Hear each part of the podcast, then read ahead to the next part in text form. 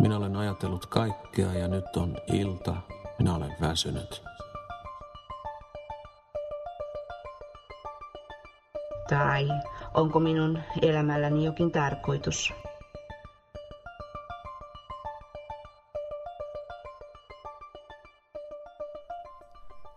Tervetuloa kuuntelemaan Sulopuisto Onninen Arnchill podcastin toista jaksoa.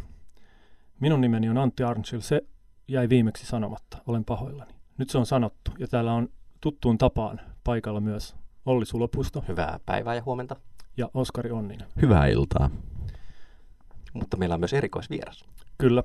Koska ei ole sosiaalisessa mediassa vielä nähty laajaa kansalaisliikettä tämän podcastin välittömäksi lakkauttamiseksi, niin uskaltauduimme tekemään nyt tätä vaikeaa toista albumia ja päätimme kutsua tänne jopa vieraan. Ja täällä on tänään vieraana Tommi Usanov. Tervetuloa Tommi. Kiitos, kiitos.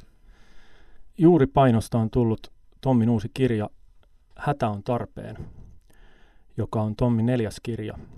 Ja se on tässä pöydällä ja se on kaunis tuollainen voimapopin väreissä leiskuva tietokirja.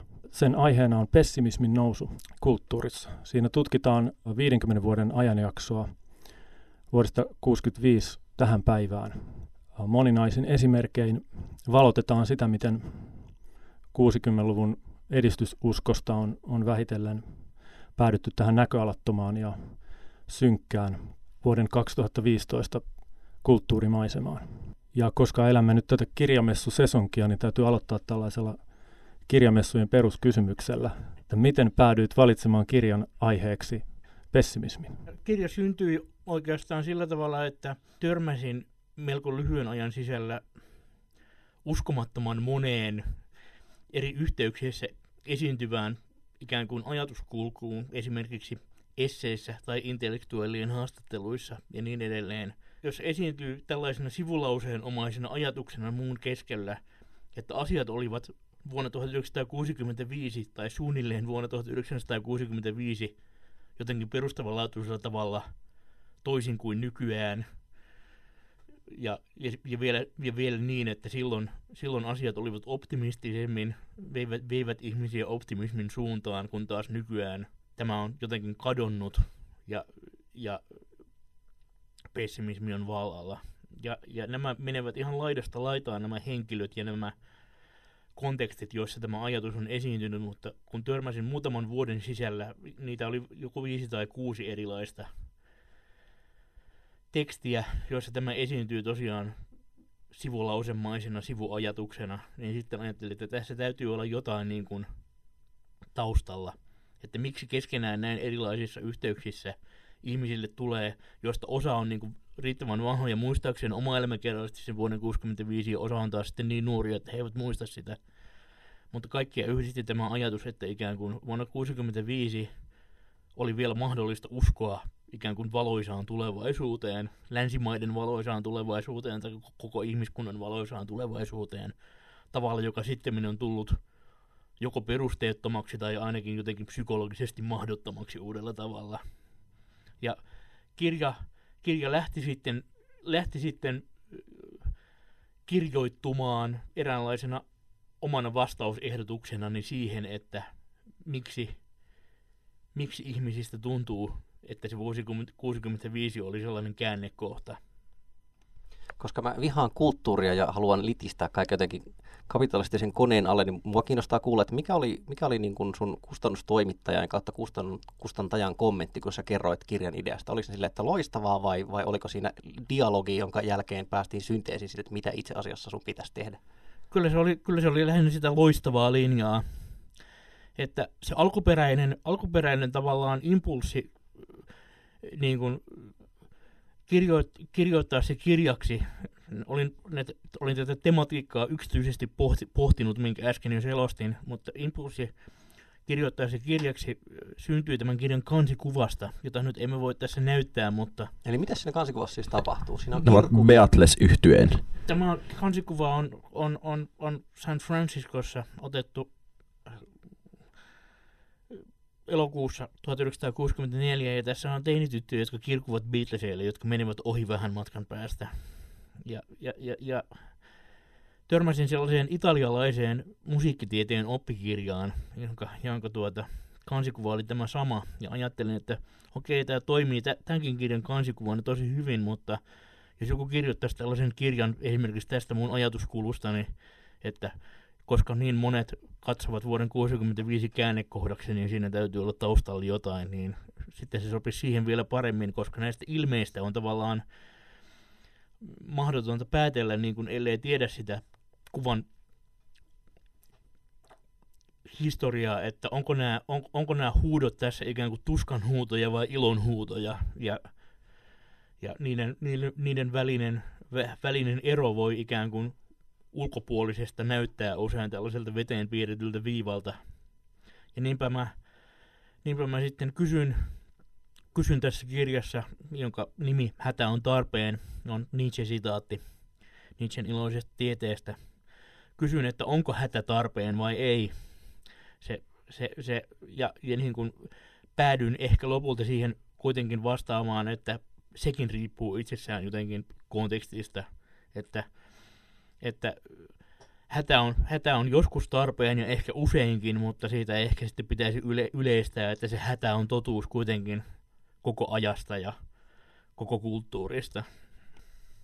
Mua kiinnostaa myös tietää semmoinen asia, että kun jossain määrin tämä kirja on semmoinen joukko, hillitön joukko anekdootteja, jotka osuu siihen samaan uomaan ja menee samaan suuntaan, niin miten paljon sulla on semmoisia harhapolkuja tai pikemminkin niin, että missä vaiheessa toteat, että okei, nyt mä oon seurannut tätä jotain juonta niin pitkälle, että ei jumaliste, että en, en voi niin kuin kertoa näin yksityiskohtaisesti jostain asiasta, vaan että on pakko jotenkin vetää vähän takaisin päiten. Vai onko tuollaista rajaa lainkaan? No ei, sen asettaa oikeastaan se, sen asettaa oikeastaan ainoastaan ajan puute, että kirjan pitää mennä painoon silloin ja silloin.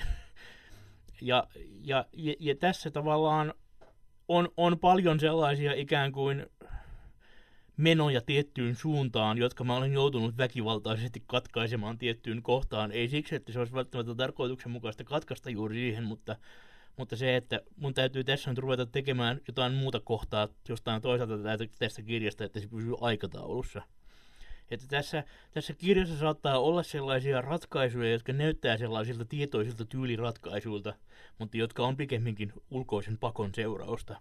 Ja tämä on, tämä on sellaista, että mä olen itsekin huomannut tämän vasta asteittain, mutta, mutta musta vaikuttaa siltä, että, että niitä on siellä aika paljonkin. Ja, ja mua on joskus jopa kehuttu aikaisempien kirjojen yhteydessä, mua on joskus kehuttu sellaista tai, tai, taiturimaisista tyylillisistä ratkaisuista, jotka on todellisuudessa johtuneet ulkoisista pakoista, jotka tehdessäni mä en ole mieltänyt edes tehneeni mitään ratkaisua. Oliko sulla alusta lähtien kokonaiskuva siitä, että mitä kaikkea tämä kirja tulee sisältämään? Öö, suurin piirtein, suurin piirtein. Että tämä kirja niin kun sisältää, tässä kirjassa ei ole sellaista, tosiaan tämä on mielenkiintoista, että tässä kirjassa on niin kun, ei ole sellaista 50 vuoden kaarta, että kävisin vuosikymmen vuosikymmeneltä viimeiset 50 vuotta, vaan, vaan käyn tästä 50 vuodesta, vaan, vaan niin kuin oikeastaan ensimmäisen puoliskon sillä tavalla suunnilleen kronologisesti. Ja sitten kun päästään jonnekin vuoteen 1980 tai 85, niin sitten se tavallaan kronologisesti etenevä kaari katkeaa ja siirryn sitten kirjan jälkipuoliskolla hyvin toisenlaiseen käsittelytapaan. Oikeastaan, oikeastaan mä kyllä niin kuin sain tähän kirjaan kuitenkin, vaikka nyt ajan puutetta olen tässä kiroillut, niin sain tähän kirjaan kaikki, kaikki, kaikki ne pääteemat, jotka siihen oli tarkoitus tulla, kun aloin sitä kolme vuotta sitten kirjoittaa, paitsi yhden. Mutta en kerro, koska kirjoitan, kirjoitan toisaalle tästä parhaillaan juttua, joka sitten ilmestyy, ilmestyy yy, varmaankin joulukuussa tai viimeistään tammikuussa. Mutta jos ajatellaan tätä niin kuin valtavaa erilaisten lähteiden ja anekdoottien ja esimerkkien määrää, että tässä kirjassa – nyt jos poimii jotain satunnaisia esimerkkejä, täällä mainitaan niin kuin Heidegger, äh, geisha, suklaa, patukat, Tuomas Enbuske. Ja tämä, että kuinka Yhdysvaltain ja Euroopan kulutustottumuksia on perusteltu sillä, että Euroopassa leikkokukissa, Euroopassa on enemmän viihdyttiä leikkokukkiin ja ruukkukasveihin, jotka tuovat siis eurooppalaisille enemmän iloa. Aivan luontevasti siirrytään Lyndon B. Johnsonista uh, Sound of Musiciin ja Bossa Novaan ja muuhun, niin jotenkin se päällimmäinen lukukokemus tässä oli se, että harvalla pysyisi tällainen paketti kasassa. Mutta tunnut, tunnut nauttivan suuresti siitä, että tota, näistä sekä mittakaavan muutoksista että niin kuin rekisterivaihdoksista ja törmäytyksistä, joita tässä kirjassa on paljon. Ne on, ne on mun o- oikeastaan osa sitä perusmetodia, jolla mä niin kuin vähänkään pidempiä tekstejä kirjoitan. Että jos, tekstiin, jos teksti on sen verran pitkä, että siihen mahtuu useampia, ylipäänsä useampia teemoja kuin yksi tai kaksi, niin kuin vaikka johonkin sanomalehtikolumniin ei mahdu, niin mä pidän sitä jo sellaisena tavallaan luksuksena, jonka voi tavallaan antaa itselleen, että sitten niitä törmäytyksiä tulee, koska niin kuin, ei törmäytyksiä ole tavallaan koskaan liikaa, tai, tai siis niin kuin, on olemassa tietysti semmoinen kir- kirjallinen tyyli, jossa niitä tuntuu olevan liikaa, koska ne ovat muodostuneet ikään kuin maneeriksi. Mutta siinäkin se ärsyttävyys tulee siitä maneerimomaisuudesta, eikä tavallaan siitä törmäytysten kvantitatiivisesti suuresta määrästä. Näin mä ainakin näkisin tämän. Miten tota, kun tekee niin tämmöisen hullun määrän tosiaan niitä lähteitä sinne, niin luokittelet sä siis silloin lukiessa etukäteen jo jotain asioita? Että et sä, sä luet, mikä se oli, italialainen musiikkitieteen teos? No, niin, ja sitten kysymys saman aiheeseen liittyen, kuinka järjestelmällisesti sä esimerkiksi tätä tehdessä sä olet lukenut asioita niin kuin nimenomaan kirjaa varten, vai onko se pikemminkin niin, että luen kaikkea ja poimin sieltä? Osa, osa näistä lähteistä, mitä siellä lopussa on viitteessä, on sellaisia, että mä olen lukenut ne al- alun perin 10 vuotta sitten tai 15 vuotta sitten tai 20 vuottakin sitten ja tehnyt niistä silloin muistiinpanoja tietämättä tieten, tietenkin siinä vaiheessa vielä ollenkaan, että, että, että missä mä tulen käyttämään sitä tai tulenko missään. Ja sitten kuitenkin suuri osa, varmaan ehkä nyt kaksi kolmasosaa tai jopa kolme neljäsosaa tästä on sellaista, että olen, olen kolme vuotta, sen kolme vuotta kun olen kirjoittanut tätä, niin olen, olen suhteellisen järjestelmällisesti lukenut tiettyjä tavallaan akateemisten lähteiden kategorioita läpi ja, ja tehnyt niistä sitten muistiinpanoja. Ja oikeastaan mulla, mulla tämä tietokirjan kirjoittaminen on, on niin kuin kerta toisensa jälkeen lähinnä juuri sitä, että teen lukemastani muistiinpanoja ja sitten se oma, oma alkaa sitten ilmestyä sinne niiden muistiinpanojen väliin ikään kuin lihaksiluiden ympärille. Tämä on, siis mua kiehtoo tämä metodi ihan sen takia, että mulla on jotain niin kuin epämääräisiä muistiinpanotiedostoja siellä sun täällä just sitaatteja artikkeleista tai kirjoista tai muista, mutta vaikka mä oon kovasti yrittänyt, kun mä oon lukenut, että jotkut ihmiset palaa niiden muistiinpanojen pariin nimenomaan niin, että katsoo myöhemmin jälkiviisaudella, että saisiko tästä nyt koottua jotain. Että aikanaan se on ollut mikä tahansa impulssi, jonka takia sen kirjaa muistiin, ja tosiaan niin kuin säkin sanoit, että ei tiedä mihin se on menossa. Ja sitten myöhemmin niin kuin lukisi niitä niin, että että sopisiko tämä johonkin, mutta, mutta mulla ne jää jotenkin irtonaksi. Mä en, mä en niin saa syntetisoitua enää siitä, niin sen takia mä mietin, että vaatiiko se tosiaan semmoista tiettyä prosessointia, että vähintään se ikään kuin te, merkkaat asiasanoilla, että okei, tämä käsittelee Yhdysvaltoja 60-luvulla tai jotain sen tyyppistä sinne muistiinpanoihin. Ei, ei kun tuota, mä, mä, mulla on oikeastaan vain sellainen yksi tosi iso muistiinpanotiedosto, joka, joka on kumuloitunut jostain 90-luvun puolivälistä Herra eteenpäin suunnilleen, ja joka on sellainen vanhanaikainen muotoilematon ASCII-tekstitiedosto, jossa, josta voi sitten leikata ja liimata ja muotoilla sen muotoiseksi, kun haluaa sitten siihen tekstiin, mitä on tekemässä. Oletko katsonut, miten iso se on tällä hetkellä, tai muistatko siis No, no kyllä se nyt, kyllä se nyt ei se nyt ihan megatauhaa ole, mutta, mutta ei, ei välttämättä paljon puutu. Miljoona merkkiä siis suuruusluokkana. Ja, ja siinä on niin kuin aakkosjärjestyksessä, siellä on ne lähdeviiteet ikään kuin tekijän sukunimen mukaan aakkosissa, ja, ja, siinä, ja siinä on sitten ne muistiinpanot, että tämän ja tämän tällä ja tällä sivulla on, on, on niin kuin tätä ja tätä. Ja, ja sitten ei siinä tarvitse tavallaan asia sanoittaa, kun on Control F ja jos, jos, jos, jos olen, olen tehnyt ne muistiinpanot sillä tavalla, että, et, että se, ne asiasanat ovat siellä itse siinä, niissä muistiinpanoissa, ei ole mitään tavallaan tägitystä. Hmm. Käynnistyykö, sitten kun sä luet niitä muistiinpanoja siitä isosta, isosta tuota dumpista, niin pitääkö sun palata tavallaan vielä alkuperäiselle lähteelle lukemaan kontekstia tai, tai jotenkin tarkistamaan? Hyvin usein pitää. Joo. Hyvin usein pitää. Ja, ja monta kertaa käy niin, että se muistiinpanon perusteella kiinnostava ei sitten ollutkaan kiinnostavaa, koska olin tehnyt sen muistiinpanot viemään liikaa tiettyyn suuntaan, mutta, mutta, mutta siitä ei ole haittaa, koska, koska niitä lähteitä kuitenkin on, on, on, on, on, on, on, on kuitenkin, puhutaan kvantitatiivisesti niin paljon, että mikään, minkään asian väittäminen ei tavallaan koskaan oikeastaan jää roikkumaan siitä, että löytääkö lähteen, johon nojaten sen uskaltaa väittää, koska se löytyy käytännössä aina.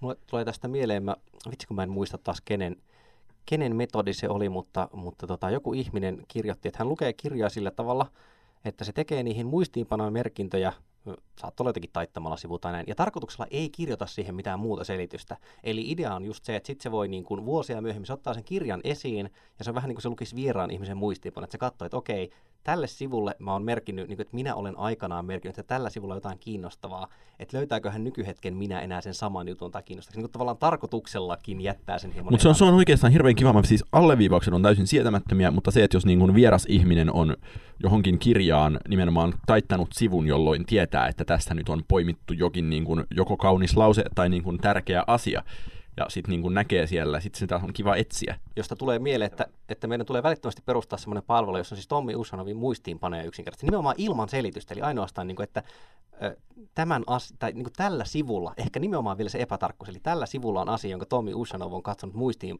merkitsemisen arvoiseksi.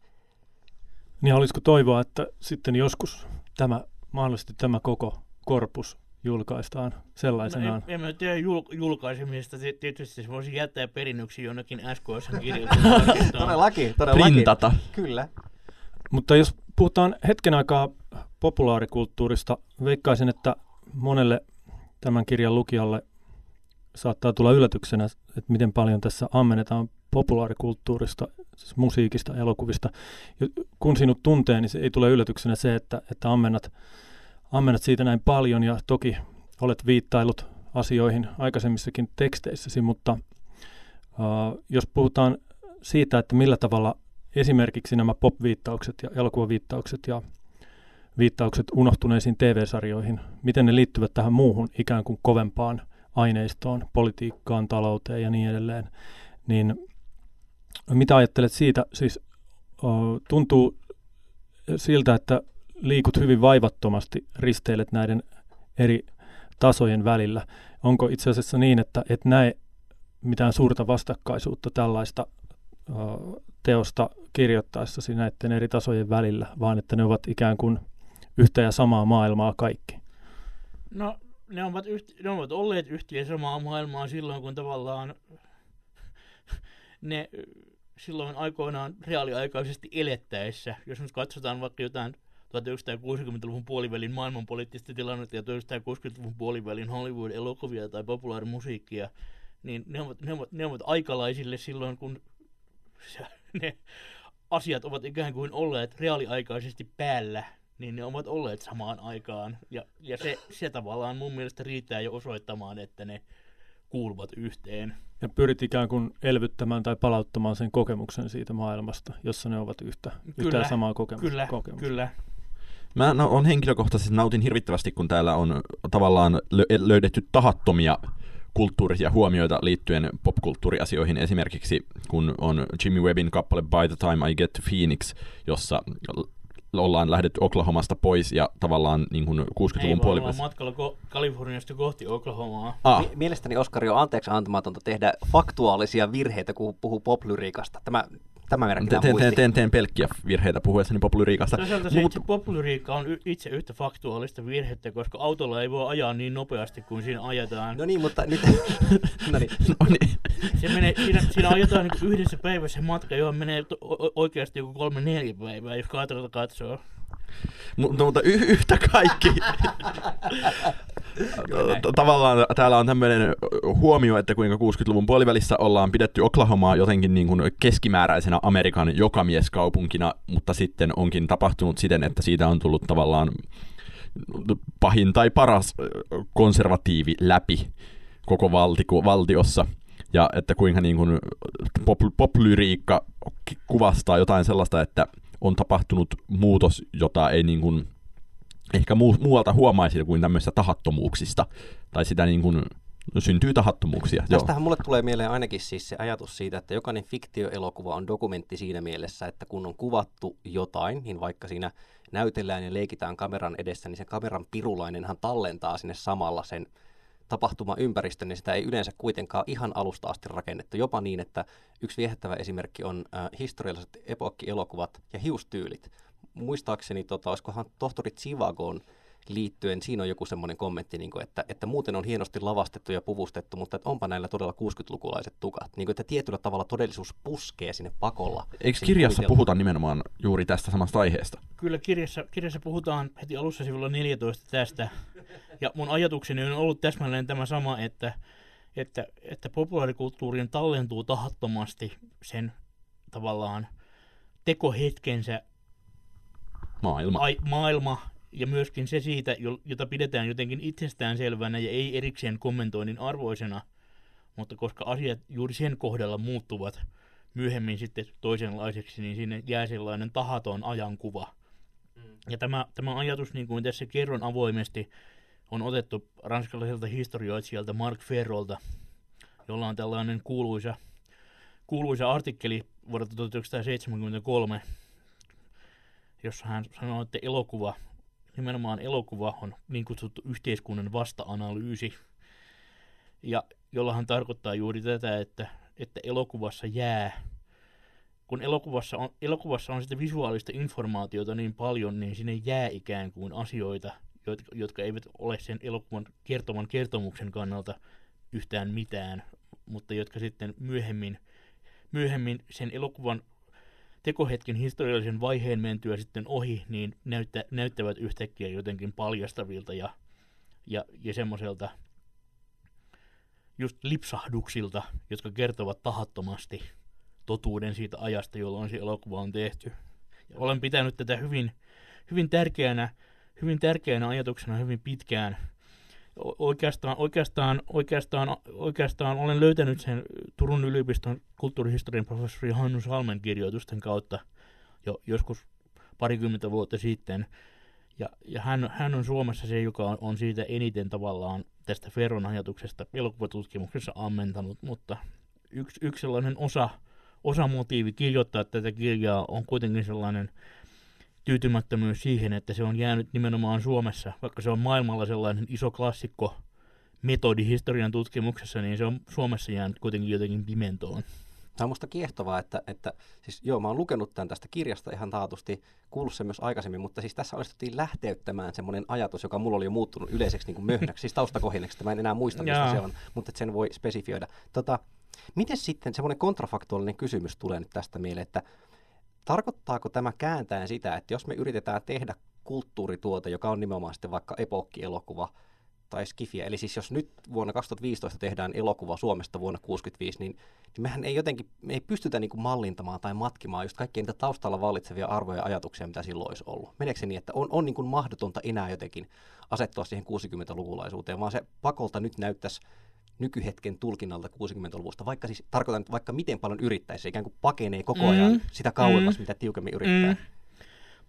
Mulla itselleni on se, että mä en oikein pysty suhtautumaan useimpiin tavallaan historiallisiin elokuviin, olipa se historiallinen kausi joku suunnilleen mikä tahansa kivikaudesta 90-lukuun, koska, koska, koska mä, mä näen Mua use, mua, mulle, use, mulle usein tuo jopa sellaisen li, lisä, tyydy, tyydyttä, epätyydyttävyyden lisätason tai semmoisen loukkaavuuden lisätason siihen, että tavallaan se fyysinen ympäristö on nykyään helppoa, helppoa teknologian avulla saada niin autenttisen näköiseksi kuin on, koska tavallaan se mentaalinen ympäristö ei ole. että ei, ei, ole, ei ole mitään sellaista nappia, jonka painamalla ikään kuin näyttelijät voivat siirtyä johonkin vuonna 1965 tyypilliseen mindsettiin. Samalla tavalla kuin nappia painamalla heidän ympärilleen voidaan loihtia sellainen miljöö. Ja, ja, ja, ja mua, mua, mua, mua ärsyttää tämä niin, niin, niin, että en, en, en oikeastaan pysty saamaan esteettistä nautintoa kovinkaan monista historiallisista elokuvista, koska se menee, menee niin päin, että – jos, jos, haluan, jos haluan jonkun sillan johonkin menneeseen kauteen, niin silloin mä menen sinne alkuperäis, primä, ikään kuin primäärilähteiden ääreen. Jos mä haluan tietää, miltä vuonna 1965 elämä tuntui Suomessa, niin mä katson vaikka Risto Jarvan onnenpeli-elokuvan, johon viittaan tässäkin kirjassa, joka on sellainen, että, että koska siinä ei tapahdu, siinä, siinä, ei juo, ju, siinä, siinä ei tavallaan sellaista juonta ole kovinkaan paljon. Siinä on jonkinlainen ihmissuuden juoni ja se on eräänlainen pro, proto-romanttinen komedia sillä formaatilla, jolla romanttisia komedioita nykyään tehdään liukuhiinalta. Mutta siinä on hyvin paljon sellaista miljöökuvausta, joka, jonka ei ole tarkoitus olla miljöökuvausta, jonka on tarkoitus vaan tuoda sellainen nykyhetken tunne sille yleisölle, joka menee sen katsomaan elokuvateatterissa vuonna 1965. Siinä on hi- hienoja kuvia siitä, kuinka esimerkiksi, kuinka esimerkiksi asematunnelia tehdään Rautatientorin alle. Ja, ja, ja, ja muista vastaavista ikään kuin 65 Helsingin fyysisen ympäristön jutuista. Mutta ne tavallaan, ne tavallaan siinä tuntuu jotenkin ei, ei, ei, ei niin kuin miltään ulkopo, ulkokohtaiselta enää nykyään, vaan juuri siltä, että tämä olisi helppoa toistaa, ikään kuin reprodusoida painamalla jotain nappia jossain leikkauspöydässä, ja sitten siinä tulee tietokonegrafiikka, joka näyttää täsmälleen samanlaiselta. Mutta ei se, ei se, ei kannata tehdä sellaisia elokuvia, koska tavallaan se mentaalinen maailma, mentaalinen maailma jää kuitenkin niin paljon huonommin rekonstruoitaviksi olevaksi kuin se fyysinen. Mä oon viime päivinä katsonut, kun Heinolassa parhaillaan kuvataan Apulanta Teit meistä kauniin elokuvaa, joka toki tapahtuu vähän muutaman vuoden liian aikaisin siihen nähden, jolla mä olin itse ollut jossain niin kuin, syntymän jälkeen tiedostaneessa iässä Heinolassa, mutta se on hirveän piinallista, kun katsoo niitä kuvia, mitä internetissä on niin elokuvan kuvauksista, niin siinä niin kuin tavallaan yksittäisen valokuvan sisälle rakentuu sellainen niin kuin hyvin ohut 90-lukulaisen Heinolan kupla, joka ei kuitenkaan jatku sinne niin kuvan reunoille asti, jolloin siellä näkyy niin kuin uusia autoja, ja jos on keskellä on sitten niin tai vaihdettu muutama mainostaulu ja vastaava. Ja mä odotan sitä elokuvaa ennen muuta siksi, että nimenomaan tästä äsken mainitusta syystä, että kuinka paljon sinne voi jäädä sellaisia erroreita, niin kuin, että kun on kuitenkin varsin tuttu ympäristö olemassa, niin sä niin kuin näet tuttuja asioita, jotka onkin sitten mukamas 90-lukua. Mutta tavallaan tästä voisi syntyä semmoinen niin kuin tarkoituksellisten virheiden kiehtova taidemuuto. Mä tunnistan itsessänikin tämän, että joo, jos katsoo epokkikuvausta jostain tutusta paikasta tai lukee, niin sitä automaattisesti mäppää tosi maailmaan. Ja sitten tuhisee ja nostaa nenää virheille. Mutta sehän voisi tosiaan olla taiteilijalta semmoinen niin ihan tarkoituksellinen kaksoisvalotus tai mikä ikinä keino. Että niin vinkki vaan Tuukka Temoselle nyt. Vuodesta 65 eteenpäin kuvaat sitä, kuinka suuri optimismi kääntyy pessimismiksi. Voitko tässä nyt meidän kuulijoillemme kertoa uh, lyhyesti tai pitkästi, että mitkä on ne syyt, jotka, jotka sitten 60-luvun loppua kohti alkaa kääntää sitä tunnelmaa synkäksi?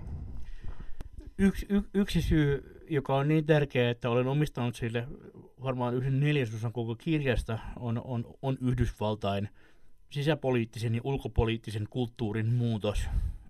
Ja, ja, ja se, että – se, että tuli, tuli mahdottomaksi uskoa Yhdysvaltain ulkopuolisissa länsimaissa, että sen johdolla asiat menevät parempaan suuntaan ja maailmasta tulee moderni ja rationaalinen ja, ja kaikki ikään kuin virhelähteet saadaan poistettua yhteiskunnallisesta päätöksenteosta.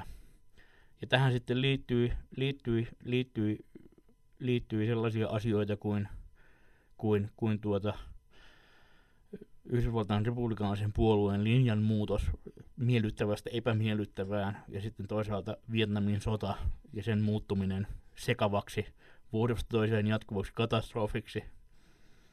Ja sitten, ja sitten toinen, toinen, toinen, löytyy, toinen, toinen selitys löytyy sitten 70-luvun alusta, eli siitä, että talouskasvu tasainen, tasainen talouskasvu jossa yhdistyy ikään kuin lähellä nollaa oleva työttömyys lähellä nollaa olevaan inflaatioon,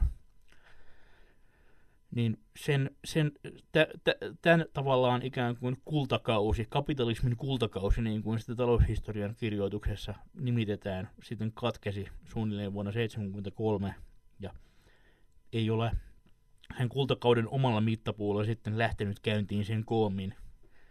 Eli joko, joko inflaatio tai työttömyys tai usein, mikä pahinta, molemmat samaan aikaan ovat olleet merkittävästi korkeammalla kuin 50- ja 60-luvulla ja vielä 70-luvun ihan parina alkuvuonnakin länsimaissa.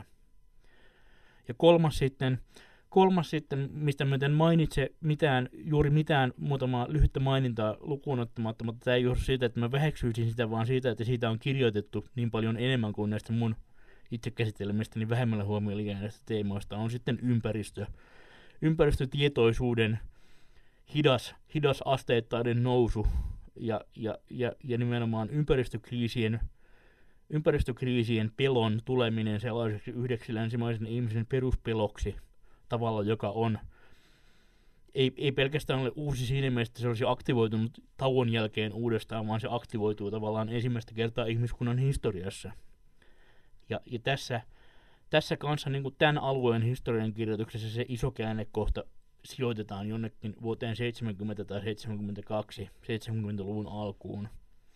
Ja tässä nyt on muutama sellainen päävastaus, mitä mä tässä kirjassa annan, että mistä se, mistä se iso käänne, iso käänne pois siitä 60-luvun optimismista sitten alkoi ja milloin se alkoi. Mä tajusin vasta nyt, että aika usein kun kerrotaan semmoista populaarihistoriallista ö, teknologia petti meidät kertomusta, niin siinähän mainitaan, että ö, ydinase on yksi niistä kohdista, mutta se tapahtui jo 40-luvulla.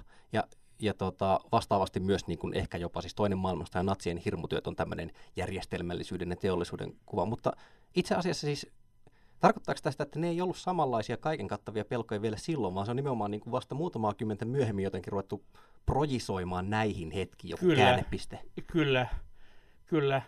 Ja se, mä, mä, mä kiinnitän, tähän, kiinnitän tähän tässä kirjassa itsekin huomiota, että usein, usein, usein, usein on sellainen epämääräinen mielikuva, että tyyliin joku juutalaisten joukkotuho ja, ja sitten Japanin ydinpommitus olisi olleet sellaisia asioita, jotka sitten tappavat länsimaisen ihmisen edistysuskon lopullisesti, mutta eivät ne vielä silloin tappaneet sitä, vaan siinä oli sellainen viimeinen, viimeinen parikymmentä vuotta kestänyt tai 25 vuotta kestänyt optimismin kausi siinä näiden asioiden ja sitten 70-luvun välissä.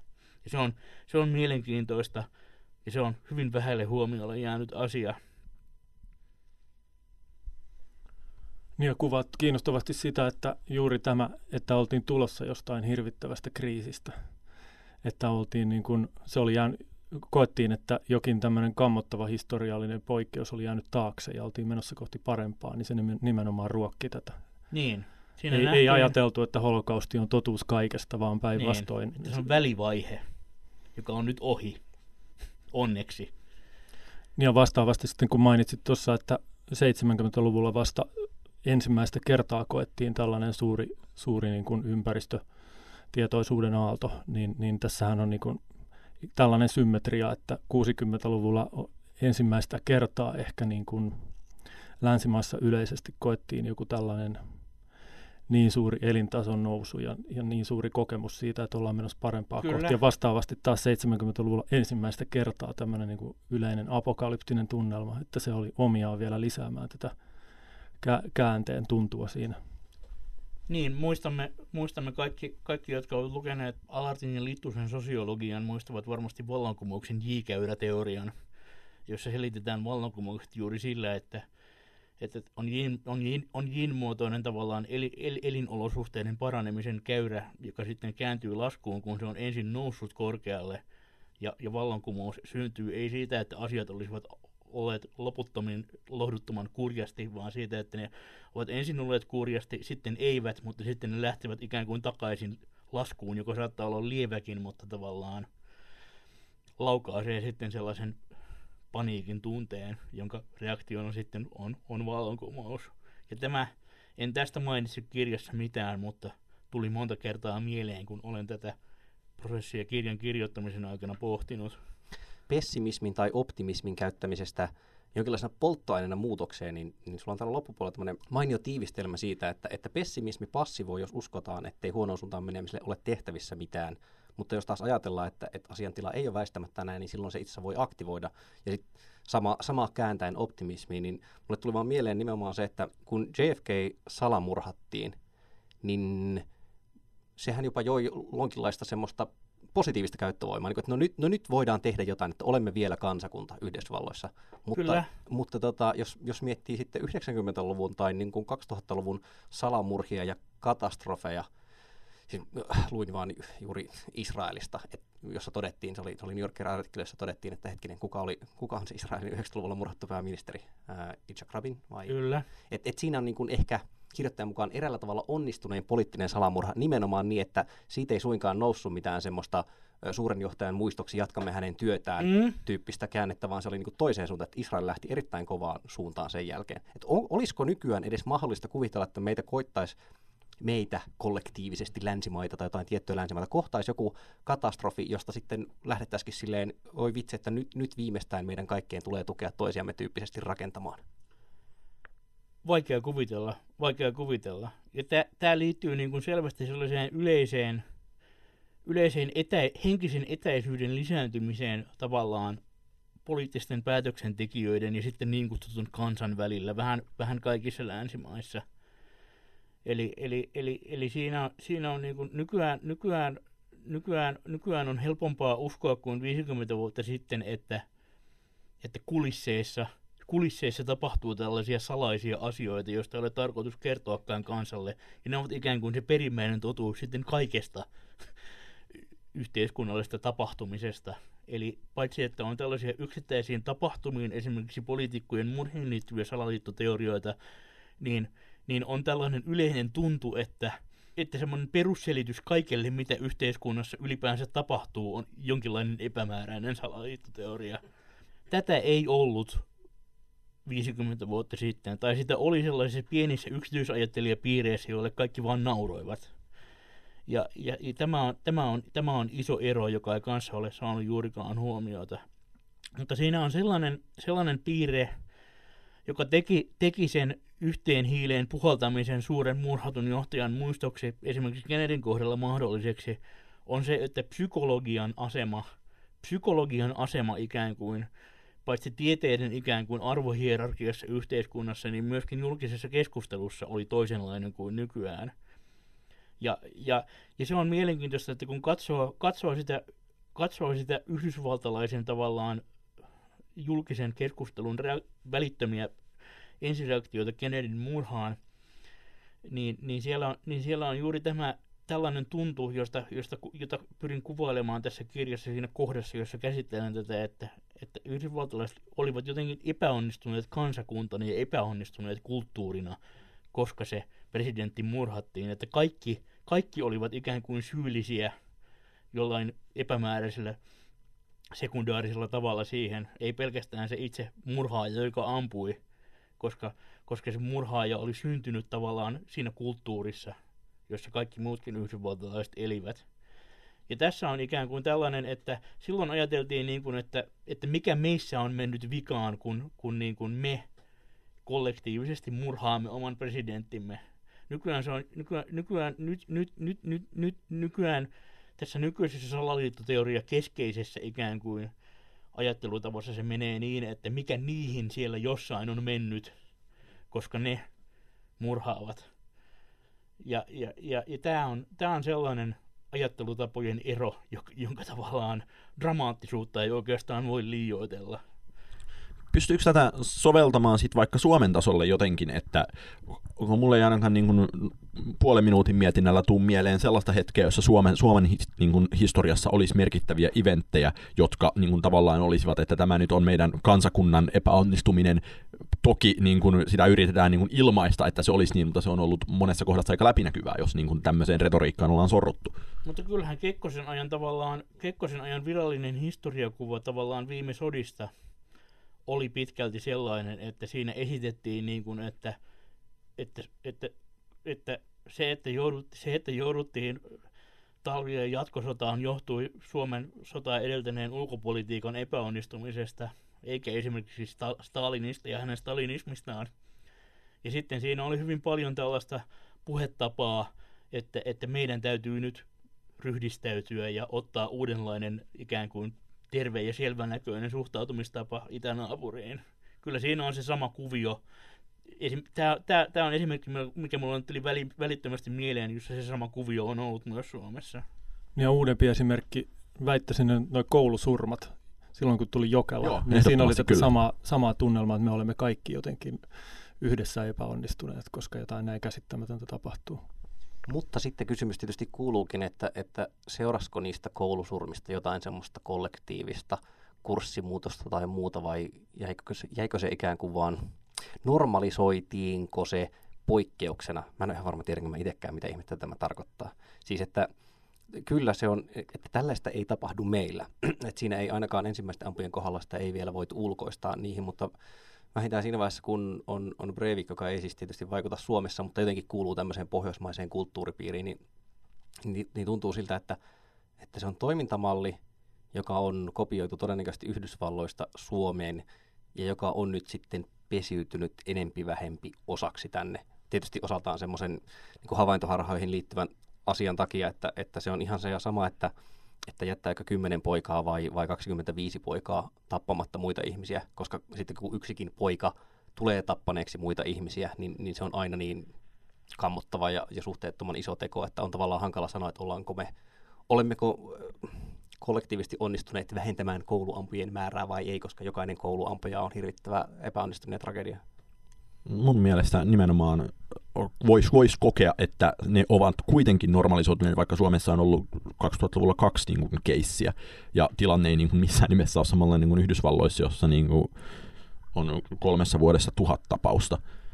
Mutta, mutta kuitenkin se, että miten tavallaan oltiin niin kuin maan tasolla täysin järkyttyneitä niin kuin useita päiviä ja viikkoja tapahtuneiden jälkeen, kuukausiakin sen jälkeen, mutta sitten, että jotenkin tuntuu, että se on vaan vaiennut se, että kun tietynlainen mielentila hiljenee ja reaktio laantuu, niin mit, mitä niin kuin on ollut lopulliset niin kuin ratkaisut? Niin, että ikään kuin olisi ollut potentiaali tehdä jotain, mutta se jäi kyllä, vähän niin kuin hyödyntämättä.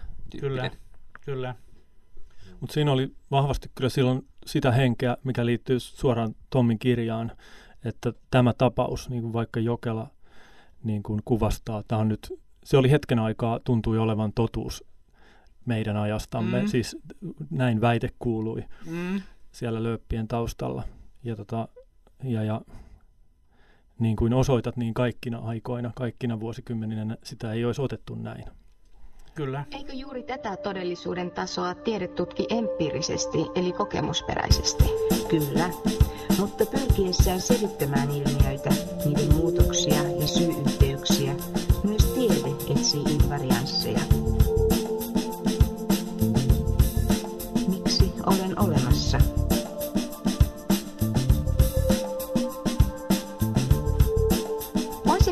sanoa, että erityistieteistä poiketen metafysiikka tutkii todellisuuden yleistä luonnetta? Kyllä. Kysymyksen asettelunsa johdosta metafysiikka ei voi olla empiirinen tiede. Illalla savu näyttää puhtaammalta ja tuuli kuuluu paremmin. Metafysiikka ei tutki ulkokohtaista maailmaamme, niin kuin esimerkiksi fysiikka ja tähtitiede, vaikka se tutkiikin osittain samoja ongelmia. Metafysiikan peruskäsite, substanssi, johdattaa meidät tietoteoreettiseen kysymykseen. Voimmeko ylipäänsä tietää, minkälainen on todellisuus sinällään, siis tajunnastamme riippumatta. Minä ajattelen Suomea. Minun maailmani on minun päässäni ja sinun maailmasi on sinun päässäsi.